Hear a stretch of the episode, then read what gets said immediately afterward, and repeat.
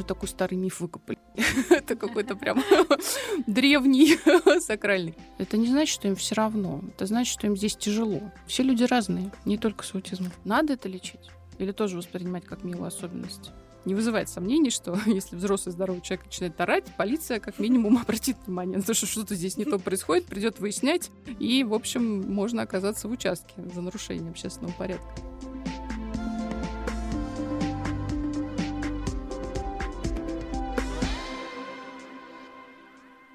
Всем привет! Это «Луч» — совместный подкаст благотворительного фонда «Абсолют помощь» и студентов вышки. Это Аня Кручинина и Вика Коробейникова. И вместе с гостями подкаста мы учимся ориентироваться в мире благотворительности и инклюзии, чтобы незнание, сомнения и стеснение перестали мешать желанию помочь.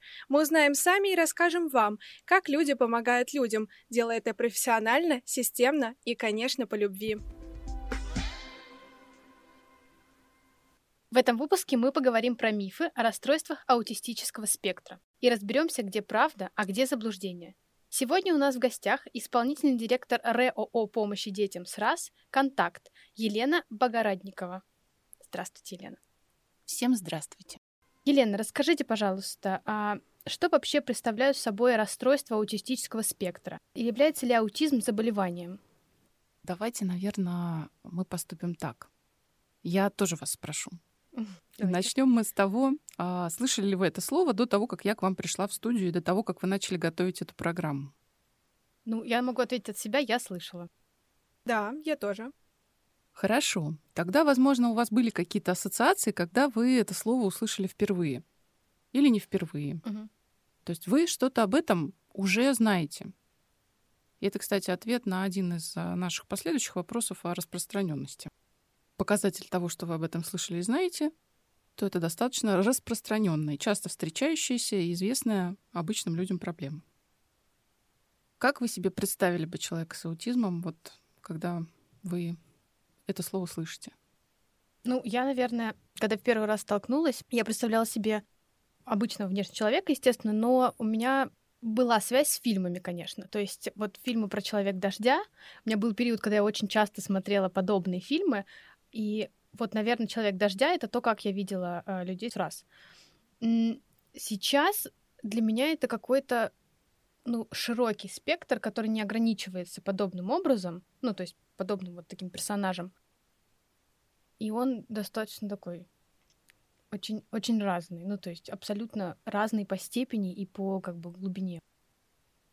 Вы абсолютно правы. Если вы заметите название нашей организации, присутствует аббревиатура раз расстройство аутистического спектра. То есть это спектр прежде всего, и он достаточно широк.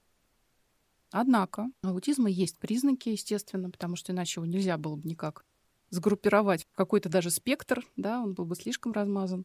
Поэтому обычно говорят о триаде, сейчас говорят о э, некотором другом количестве признаков. Ну, в общем, примерно мы себе должны представлять, что у человека есть некие стереотипные, возможно, какие-то движения, возможно, это какие-то привычки. Это означает, что у человека сложности в социальном общении, и это сложности коммуникативные. То есть ему трудно дается взаимодействие с другими людьми.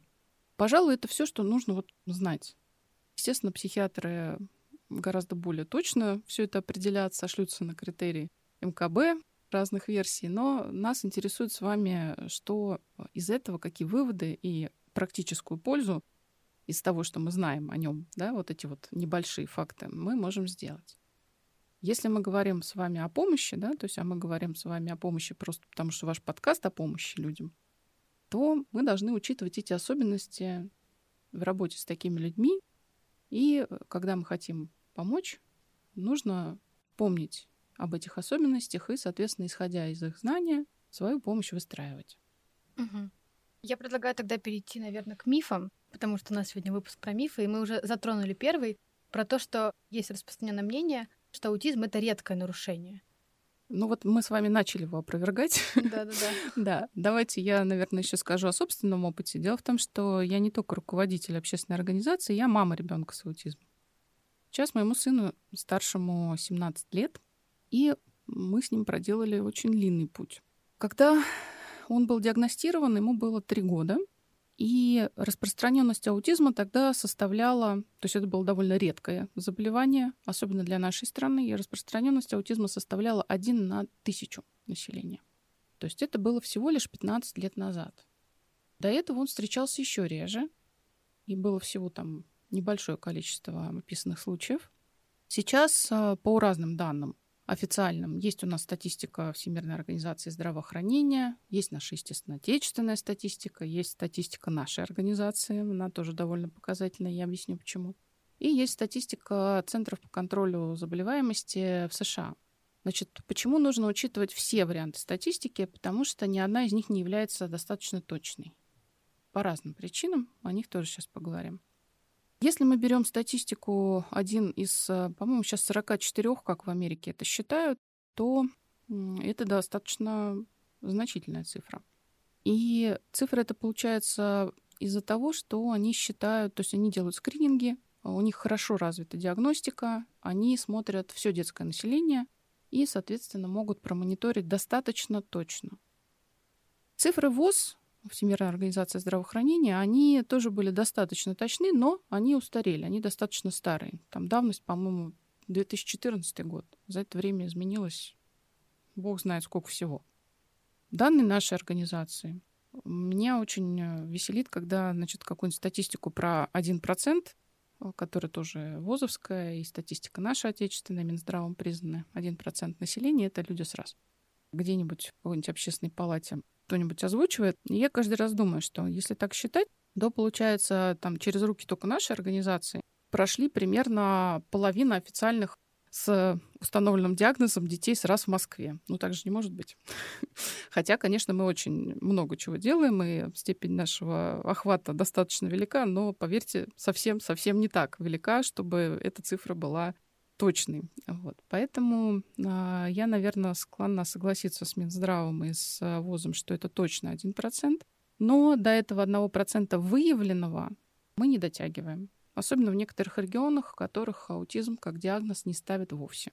Например, у нас э, есть регионы, в которых на весь регион приходится три ребенка с раз. У нас есть большие проблемы с диагностикой взрослых с аутизмом, потому что раньше этот диагноз был очень мало распространен и известен докторам. Не было инструментария, которым можно было точно поставить этот диагноз. Кроме того, прирост, реальный прирост количества случаев составляет 10-15% в год. То есть в следующем году эта цифра будет еще больше. Ну, мы не знаем точно какая, но точно больше. То есть каждый год это вот прирастает. 15 лет назад один из тысячи, сейчас один из 44. Разницу вы видите сами. А как вам кажется, вот этот прирост, он происходит из-за того, что диагностируют лучше? На гипердиагностику первым делом пытаются свалить все это, но э, это не так. То есть есть исследования, которые говорят нам о том, что, безусловно, есть некоторая гипердиагностика, улучшение диагностики здесь свою роль, конечно же, играет, но не до такой степени, чтобы списать все на них точно. Значит, э, если мы говорим про то, каким образом диагностика влияет на статистику, в нашей стране с этим особенно большие сложности. И после 18 лет людям часто, несмотря на то, что есть письмо Минздрава о том, что так делать нельзя, часто меняют э, диагноз аутизм на чаще всего какие-то диагнозы из э, шизотипического, шизофренического спектра. И почти в статистике нет взрослых с аутизмом. То есть они все как будто исчезают то ли выздоравливают, то ли умирают. Ну, в общем, что-то с ними происходит, а так быть не должно. Поэтому, если говорить о мировой статистике, то у нас будут одни цифры. Если говорить об отечественной, будут совсем другие цифры. А у вас есть какое-то мнение, почему так происходит? То есть почему во взрослом возрасте, получается, не признают людей с расстройствами аутистического спектра?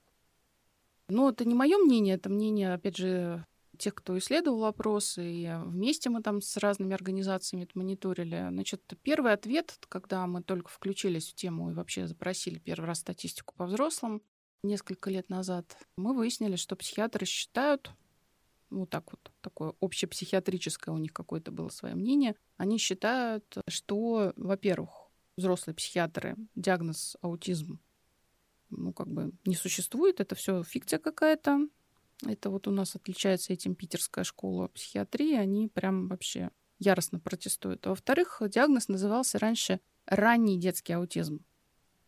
И поскольку у нас ранний детский аутизм не может быть у взрослого человека, как им казалось, то, соответственно, они считали, что после 18 лет, когда человек стал взрослым, аутизм у него должен рассосаться и стать чем-то другим. И на основании этого меняли диагноз, ну, потому что смешно, когда у взрослого человека ранний детский аутизм. Теперь у нас нет никакого раннего детского аутизма ни в каких критериях МКБ, международных классификациях болезней.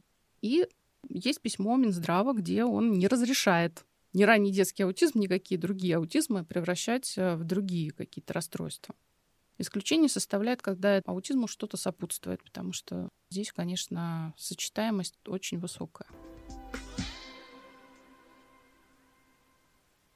Многие люди считают, что аутизм можно вылечить раз и навсегда. И существует ли вообще сейчас э, лекарство от этого заболевания? Вот это вот миф так миф вообще. Никакой волшебной таблетки нет. Это очень неудобно. И родители покупаются на обещания. И это ужасно, потому что каких только шарлатанов на этой почве не возникает. Потому что, конечно, представить себе, что ребенок будет всю жизнь нуждаться в поддержке, всю жизнь будет нуждаться в занятиях, ну, довольно сложно. Да? То есть мы, конечно, как родители, хотим, чтобы наши дети росли, развивались, становились все более самостоятельными. В принципе, от своих детей сразу мы ждем того же. Ну, просто объем помощи им, объем занятий, которые им необходим, он совсем-совсем другой. Распространено мнение, что раз поддается самодиагностике, и что любой человек может определить расстройство по ряду признаков. Так ли это на самом деле? Давайте разделим. Значит, э, каким образом вообще происходит диагностика, как должна оказываться помощь? У нас система помощи совершенно не отлажена, опять же. Все только в зачаточном состоянии. Делается в отдельных регионах и отдельными некоммерческими организациями их совместными усилиями. У нас сейчас, кстати, вот как раз идет год ранней помощи. Довольно много мероприятий на тему того, как должна быть оказана помощь детям и их семьям, в которых вообще какие-то есть нарушения, не только аутизм. И э, надо сказать, что первое, что должно быть, это не диагноз. Вот ранняя помощь отвечает на обеспокоенность родителей. Не на то, что медики там что-то посмотрели, измерили линейкой и решили, что что-то тут не так. Ранняя помощь отвечает именно на запрос обеспокоенных родителей, которым кажется или не кажется, что ребенок развивается как-то не совсем так, как он должен бы развиваться. Да, здесь медики нам, безусловно, в помощи. Во всем мире, в общем-то, они не только в ответ уже на беспокойность родителя, а еще и на, собственно, календарь скринингов делают эти скрининги. А скрининги — это тоже опрос родителей. То есть понятно, что все медицинские обследования у нас есть по списку, есть календарь развития ребенка, но в нашей стране с календарем дела обстоят так, что если ребенок проявляет какие-то не совсем типичные для остальных детей аспекты здоровья или поведения, то педиатры зачастую говорят перерастет. Вот. Следующий, кстати, такой же распространенный вопрос — это где же вы раньше были? То есть сразу у нас до трех лет это перерастет, там до пяти, до шести. А после шести сразу, где же вы все это время были? Те же люди спрашивают, когда уже понятно, что все не так. Вот. Поэтому ранняя помощь призвана ответить на вопрос родителей о том, все ли в порядке. Скрининг позволяет определить не диагноз, он позволяет определить группу риска. И для аутизма скрининги общедоступны, они переведены на русский. Это скрининги не отечественные, это скрининги тоже разработанные научными институтами за рубежом принятый во всем мире для того, чтобы как раз эту группу риска как можно быстрее и эффективнее выявлять. К счастью, на сайтах и в практике работы наших государственных учреждений, педиатров, неврологов, психиатров появились эти скрининги, они доступны, их можно пройти самому родителю, не обращаясь никуда, ни в какое специальное лечебное учреждение, и только потом по результатам посчитав несложным образом баллы, можно понять, имеется у нас повод для беспокойства, и дальше этот маршрут уже проложить к врачу за постановкой диагноза для того, чтобы получить необходимую помощь в случае, если речь идет у нас об установлении инвалидности или получении заключения по МПК, или, минуя врача, обратиться сначала в службу ранней помощи. тогда специалисты будут работать уже не с диагнозами, а работают они всегда с дефицитами, которые ребенок испытывает. Вот мы их скринингом выявили, кстати говоря, и с ними и будем работать. То есть помогать ребенку лучше коммуницировать с миром, со своими родителями, потому что это тоже ни для кого из них не просто, и так далее. Еще один миф, который мы слышали, прививки, например, от кори или краснухи вызывают э, раз. Так ли это? Не знаю, где же вы такой старый миф выкопали? Это какой-то прям древний, сакральный. Значит, смотрите, я не претендую сейчас на абсолютно точный ответ, но хотела бы сказать следующее. Из того, что я знаю, из научных исследований, с которыми я там знакома так или иначе, следует, что сами прививки не вызывают раз. Раз — это такая, в общем, генетическая история, что могут вызвать прививки? Прививка — это, в общем-то, стресс для организма в любом случае. Таким стрессом может быть на самом деле все что угодно. Для маленького ребенка, например, очень высокая температура. Стресс? Стресс. Допустим, какие-то события, связанные там, с травмой. Упал, ударился, попал в больницу, сломал ногу, еще что-нибудь. Стресс? Стресс. И это может быть развод родителей, то есть психологический стресс. Это может быть что угодно. Ну, все то, что в нас и взрослых людях тоже этот стресс вызывает. Ну, плюс еще какие-то свои вот детские травмы. Так вот, любой стресс, собственно говоря, может стать триггером для того, чтобы аутизм, ну, что ли, стартовал и ситуация ухудшилась. Потому что, ну, без стресса прожить, наверное, жизнь вообще нельзя, да? То есть так или иначе все равно что-то происходит, поэтому рано или поздно это случается. Проявления, если у нас никакого стресса, там никакого триггера не было, могут быть мягче. Но они все равно будут, и это проявится. Не всегда, но аутизм имеет регрессивную форму. И вот именно ее связывают с прививками. Но ее же связывают и с разными другими обстоятельствами, не имеющими на самом деле отношения к происходящему. Это выражается в том, что ребенок, который развивался, ну, более-менее по нормам, начал потихонечку говорить, уже ходит, вроде бы отзывается на имя. Вдруг где-то примерно в период с полутора до трех лет все это делать прекращает. Не смотрит в глаза, нет указательного жеста, не отзывается на имя, перестает говорить, например, ну вот как было в моем случае. И таким образом аутизм тоже может стартовать. То есть если у нас есть вдруг какие-то признаки того, что ребенок не делает чего-то из того, что он делал, это повод идти в службу ранней помощи, проходить скрининги а, и обращаться к врачам за диагностикой. Не надо их бояться. Они, конечно, не всегда замечательно приятные люди, но мы должны помнить, что они вообще-то нам тут сидят все в помощь, а не во вред. И так или иначе их задача сделать свое дело и свою работу. То есть установить диагноз, назначить какие-то дополнительные обследования, если необходимо. И дальше, соответственно, от нас, родителей, зависит на самом деле все остальное. Бытует мнение, что люди с расстройствами аутистического спектра недружелюбны, но способны к сочувствию и романтическим отношениям. Что вы думаете на этот счет? Я думаю, что, конечно, это миф так миф. Очередной. Да, очередной, да. Конечно, и я сама знаю многих людей сразу, в том числе взрослых, которые составляют семейные пары, и эм, прекрасные, заботливые родители. На самом деле им приходится не, легче и не проще, чем остальным, потому что, как мы знаем, брак вообще дело нелегкое и для нормотипичных-то людей. Так что, если говорить о том, а создают ли они семью, да, создают. Если говорить про эмпатию, про привязанность, про проявление заботы, любви и нежности, мы это видим в своих детях каждый день. С чем связан этот миф? Он может быть связан с тем, что дети, у которых достаточно тяжелые формы аутизма, они пребывают в некотором таком вот своем мире, да, и сюда наружу выглядывают очень редко. Это не значит, что им все равно. Это значит, что им здесь тяжело. И из-за того, что им тяжело воспринимать эту окружающую реальность, кажется, что они не замечают нас, там, своих близких взрослых, родителей, не слышат, не понимают, им все равно. Я какое-то время тоже была уверена, что мой ребенок не знает, что я его мама.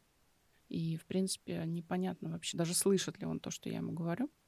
Не говорю уже о том, что он понимает. Когда нам удалось немножко его сюда выманить, в этот реальный мир, все изменилось. Я видела и заботу, и внимание к себе, и к другим, и он очень бережен и внимателен к другим людям. Может быть, даже более бережен и внимателен, потому что он понимает, как ему трудно. Он в состоянии экстраполировать это на другие ситуации. Еще один миф, который мы слышали, о том, что люди с раз не могут посещать массовые мероприятия. Так ли это? Хочется сразу так сказать, да нет, не так. Ну, на самом деле, конечно, они же разные. Всем одинаково здорово посещать публичные какие-то массовые мероприятия. Да нет, я вот, например, не люблю. Мне трудно. Значит ли это, что у меня раз? Ну, наверное, нет. Вот. А люди все разные. С массовыми мероприятиями приведу в пример наш собственный фестиваль «Люди как люди», который у нас вот уже седьмой год проходит. Надо сказать, что начинали мы его с маленького мероприятия на тысячу человек в маленьком же помещении центра наших коллег «Благосфера». Туда пришло довольно большое количество детей и взрослых с аутизмом, и мы подумали, что вот неплохое доказательство того, как в социуме они прекрасно себя чувствуют. Потом мы переехали с основной площадкой в Московский музей Царицына во дворец. И там, собственно, это основная площадка фестиваля на протяжении всех последних лет. Соответственно, в музей-заповедник Царицына на мастер-классы перед ковидом у нас пришло 5000 человек. И по отзывам уже и родителей, и по поведению детей было понятно, что это too much. То есть вот концентрация тоже должна быть определенной. Взрослые уже лучше себя осознают, они уже могут сказать «хочу, не хочу», «нравится, не нравится», «я, пожалуй, не пойду, потому что там много народу». Ну, то есть как-то более осознанно к этому подойти. А дети перегреваются то есть они этого осознать еще не могут, опыта такого нет, и родители тоже стремятся как можно больше им дать. Поэтому нужно исходить из, эм, выбирая, куда пойти с ребенком или взрослым, ну, конечно, из его индивидуальных предпочтений и особенностей. Кто-то будет готов прийти на дискотеку и там пару часов поскакать вместе со всеми, будет страшно рад и доволен, и ему будет вообще все отлично. Кто-то очень перегружается и перенапрягается от любого шума, резкого звука, и кому-то физически может быть тяжело от присутствия других людей рядом. Надо смотреть в каждом случае индивидуально. Ну, то есть это такой миф больше частично, который соответствует. Ну, то есть про то, что это все про индивидуальные особенности человека. Да, конечно. Все люди разные, не только с аутизмом. Правда ли, что если у человека расстройство аутистического спектра, это означает, что он не поддается никакому обучению и не сможет в дальнейшем работать? Признайтесь, вы сами его придумали. Нет, мы все собирали информацию с мира. Даже не знаю, кто же такое сказал. Хотя, на самом деле, наверное, этот миф некоторое время владел умами наших э, отечественных, во всяком случае, педагогов и продолжает в некоторых регионах этими умами владеть. Любой ребенок обучаем. Любой. Абсолютно. Нет необучаемых детей. Есть неправильно выбранные цели и неправильно выбранные методы. Понятно, что задачи обучения перед всеми стоят совершенно разные. То есть одного человека мы будем учить так, чтобы он стал великим ученым и давать ему все возможности для этого, да, а у другого будет цель получить какую-то профессию, которая ему по силам пойти в колледж, позаниматься там, устроиться на какую-то несложную работу и делать ее хорошо, так как человек может. Опять это не про людей с раз, это вообще опять про всех людей, да. Поэтому я думаю, что здесь можно однозначно сказать, что люди с раз любые, маленькие, взрослые. Это не зависит от возраста. Обучаемые так же, как обучаемы все люди. Для того, чтобы они учились, даже наше не очень, скажем так, поворотливое государство все-таки приняло и закон об образовании, который говорит нам о том, что дети как раз все обучаемы, федеральные государственные образовательные стандарты, пусть они не совсем совершенны, но тем не менее они говорят о том, что любой ребенок с любыми нарушениями может быть научен. и примерно описывает, чему именно его должна учить школа, или чему его должен учить детский сад, или чему его должны учить дальше там в средней школе. И, надеюсь, там потом будут адаптированные программы уже и для детей, которые будут в профессиональном обучении и так далее. Думаю, наш следующий миф вас удивит не меньше. Отдельные личности считают, что аутизм — это не болезнь, а просто проблема плохого воспитания. Нет, он меня не удивляет, к моему большому сожалению. Эта проблема, ну, она не только для нашей страны характерна. Она же тоже опять не про детей с раз. Она про то, что мы не особенно задумываемся, а что же является причиной поведения, плохого поведения, да? И мы чаще всего и вообще родители скорее реагируют на то, что они увидели сейчас, с целью немедленно прекратить вот это все. Немедленно прекратить это означает ну, достаточно какие-то резкие и неприятные действия, то есть наказание, по сути. Педагогика не может строиться на наказаниях. Педагогика может строиться на поощрениях. Наказания тоже какие-то могут присутствовать, ограничения, я бы сказала. Но мы работаем всегда, на самом деле, если мы хотим чего-то добиться и закрепить так, чтобы это осталось на долгое время в памяти и применялось ребенком дальше, он должен не бояться наказания, а знать, что за хорошее поведение его, наоборот, поощрят. Поэтому очень злой и опасный миф про то, что плохое поведение — это следствие плохого воспитания. Плохого воспитания, да, но только плохое воспитание не совсем в том привычном для, в том числе и нашего очень агрессивного общества понимании. Оно заключается в том, что ребенка могут шлепать, могут на него орать и могут применять всякую силу и агрессию. То есть это совсем не то, что нужно никакому, ни здоровому, ни нездоровому ребенку. Главное, что для детей с раз придуманы всякие методы и способы, как их обучать, как их воспитывать, так, чтобы облегчить жизнь и ребенку, и семье, и педагогам. Эти методы, они не про то, чтобы громче кричать, сильнее стучать, они вообще про другое. Угу. Они про то, что нужно проанализировать, почему ребенок ведет себя так, какая цель у его поведения, и работать с причинами. А как вы думаете, почему все-таки люди, а, некоторые, не признают в аутизме болезнь? Есть целое движение нейродиверсити на Западе, которого это все началось. Это сами аутичные люди решили, что а, ну вот это вот такая вот скорее милая особенность, чем значит, какое-то серьезное заболевание. Они просто нейро отличные, и не надо их трогать, лечить, вообще ничего не надо им специального. Принимайте нас такими, какие мы есть.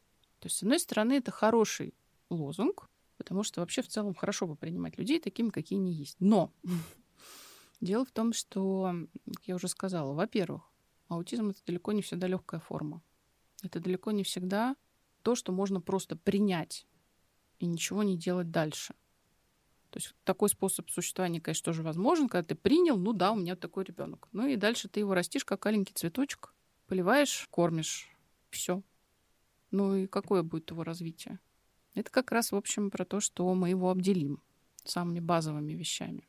Это раз. Во-вторых, часто аутизм у нас сопровождается целым букетом заболеваний, и это тоже достаточно распространенная история.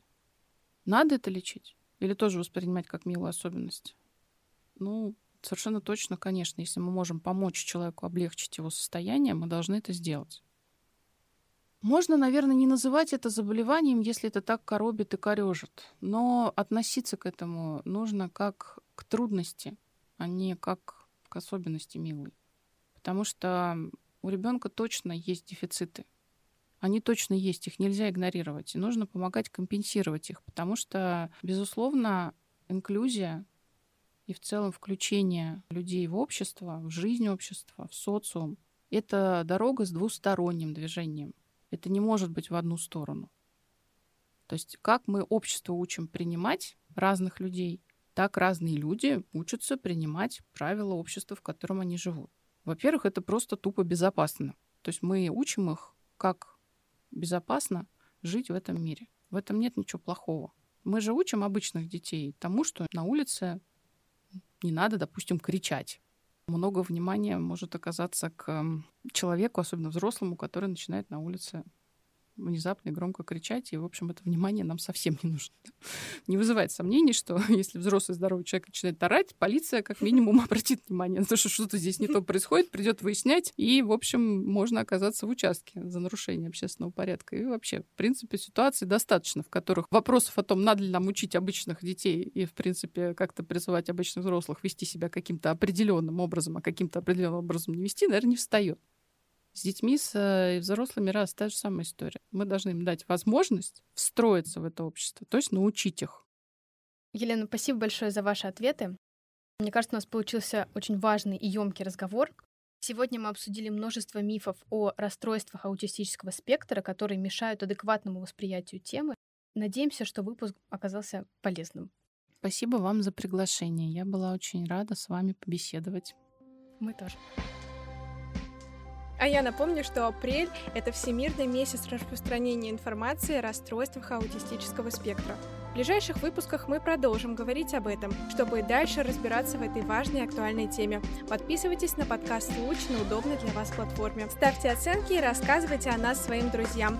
Так вы поможете привлечь внимание к теме благотворительности и помощи людям.